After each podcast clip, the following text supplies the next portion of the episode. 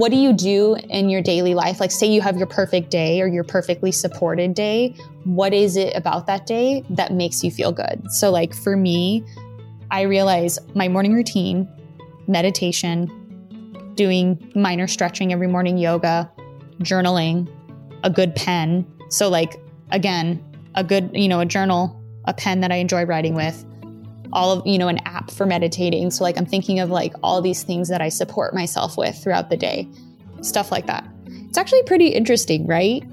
To start observing yourself. Because I think ever since we're kids, we like were conditioned to live a certain way, to have certain habits, certain thoughts. But at some point as a kid, things were all new. We were discovering what we liked. We were discovering how we wanted to do things. And as we've gotten older, we live on autopilot. But the funny thing is that our memories aren't as developed. So I feel like we don't remember that process. We don't remember what it felt like as a kid having everything be new. So it's almost like now that you have the capacity brain wise, like you have better memory, you have better analytical and like emotional capability, then it's like, okay, let's go back to that time where we questioned everything and looked at everything and observed everything and then see how, see what decisions we would make differently having the more developed brain that we have. And get this, this is crazy. So words can change the brain again, blowing my mind right now. But he said that in one study, they found that our emotional capacity isn't actually fully developed until we're about 32, like 31, 32. And I'm 32 right now. And now it makes sense to me why everyone says, oh, when you're, you know, in your 30s, everything changes and you feel more confident, you feel all this. And I have learned so much from 30 to 32. And granted, I was reading things, I was like trying, like it, it took effort to do it, but super excited because at this point, I can now say that my emotional ability is going to be so much better than it was before. So don't be too hard on yourself is also what I'm saying. Like you won't have peak emotional capacity until that point, but still keep learning and growing and set yourself up to really take advantage of that when that time comes. Melik says, kinda have trouble with self confidence and that effect on motivation and keeping life going. Yeah. Okay. So let's break that down just a little bit. So is the self confidence trouble coming from like thoughts in your, like the way that you speak to yourself about your ability to do things? So like, is it more, um, like I want to do this thing, but this is why I can't. Our thoughts and the way we speak to ourselves have a huge thing with it, but also like if you're experiencing trauma, if you're experiencing like a negative environment, that all can can really add on to it. So I hope first, I hope everything's okay and, and I'm here and uh, I want to support you. So Melik says, I really talk myself good things, but kind of I believe that I'm talented, but I want to do my favorite things, but sometimes I feel empty in heart. Interesting. Well, you and me both, sister. I I have definitely felt that too, that I'm talented and that I have like the ability to do great things, which is great. And I'm so proud of you for that. And I think that's awesome. Knowing that, do you think that the emptiness in your heart is that more fear? So are you scared of failing? Are you worried about what other people will think if you do it? But is are there people in your life that don't make you feel comfortable to shine your brightest so you kind of dim it and become smaller than you are? Cause that can happen too. But then also, I'm not a doctor. I'm not a psychiatrist there could be something chemical going on, like a vitamin D deficiency or, you know, the weather where you're living. Like it could be a lot of things. this is good stuff, guys. This is so good.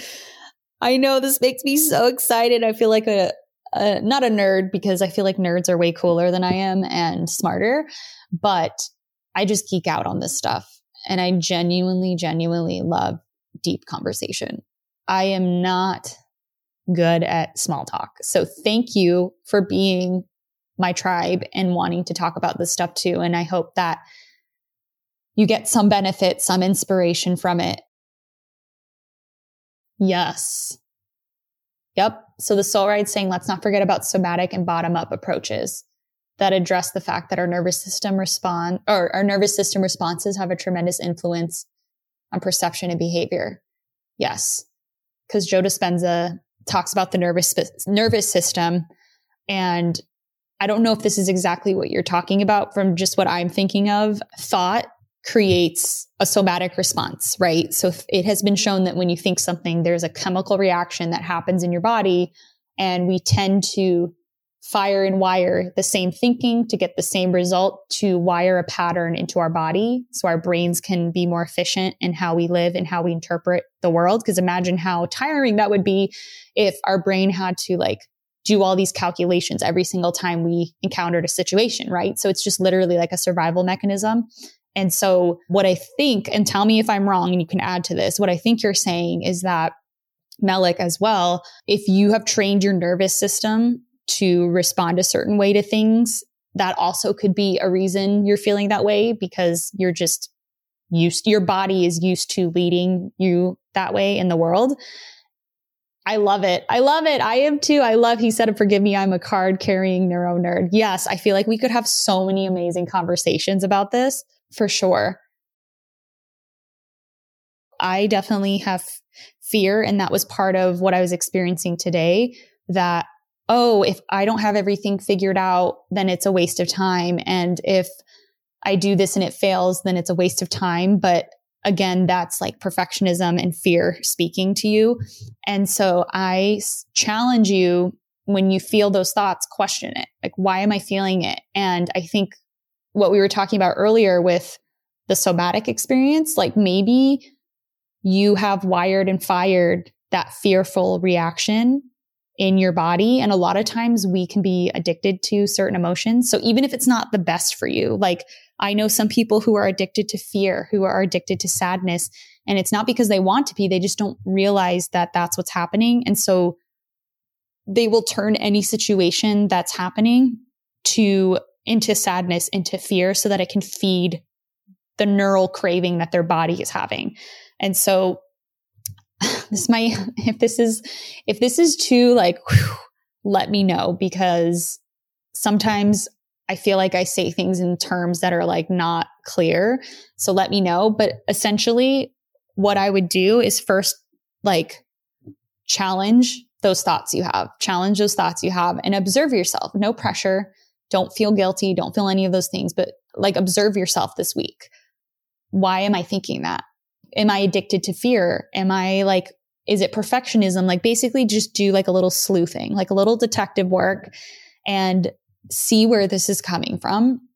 And then what next be- best action could you do that's small enough to where it's not like a huge risk, but if it goes successful, it could build your confidence. And that's literally like how I started with everything.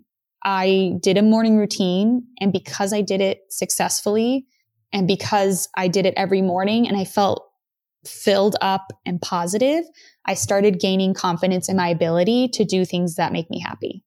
So I would start doing things that make you happy, that make you feel good, and then do things in the least amount of pressure environment as possible. I don't know if that will help, but that's where I would start. And then soon you'll start to trust yourself because you follow through, you're doing things, you're able to solve things, and then you're going to get more confident. And then it builds and builds and builds. And hopefully you get momentum. And if you're really wanting to dive deeper into it, I would get Supernatural by Joe Dispenza. Uh, that book really explains really well the idea of wiring and firing the same emotions, the same patterns in your body, and understanding how that could be manifesting in your life. So that's what I would do. Hopefully that helps. And if not, let me know and we can chat like on DMs or an email. We could even have a conversation. I'm totally open to it.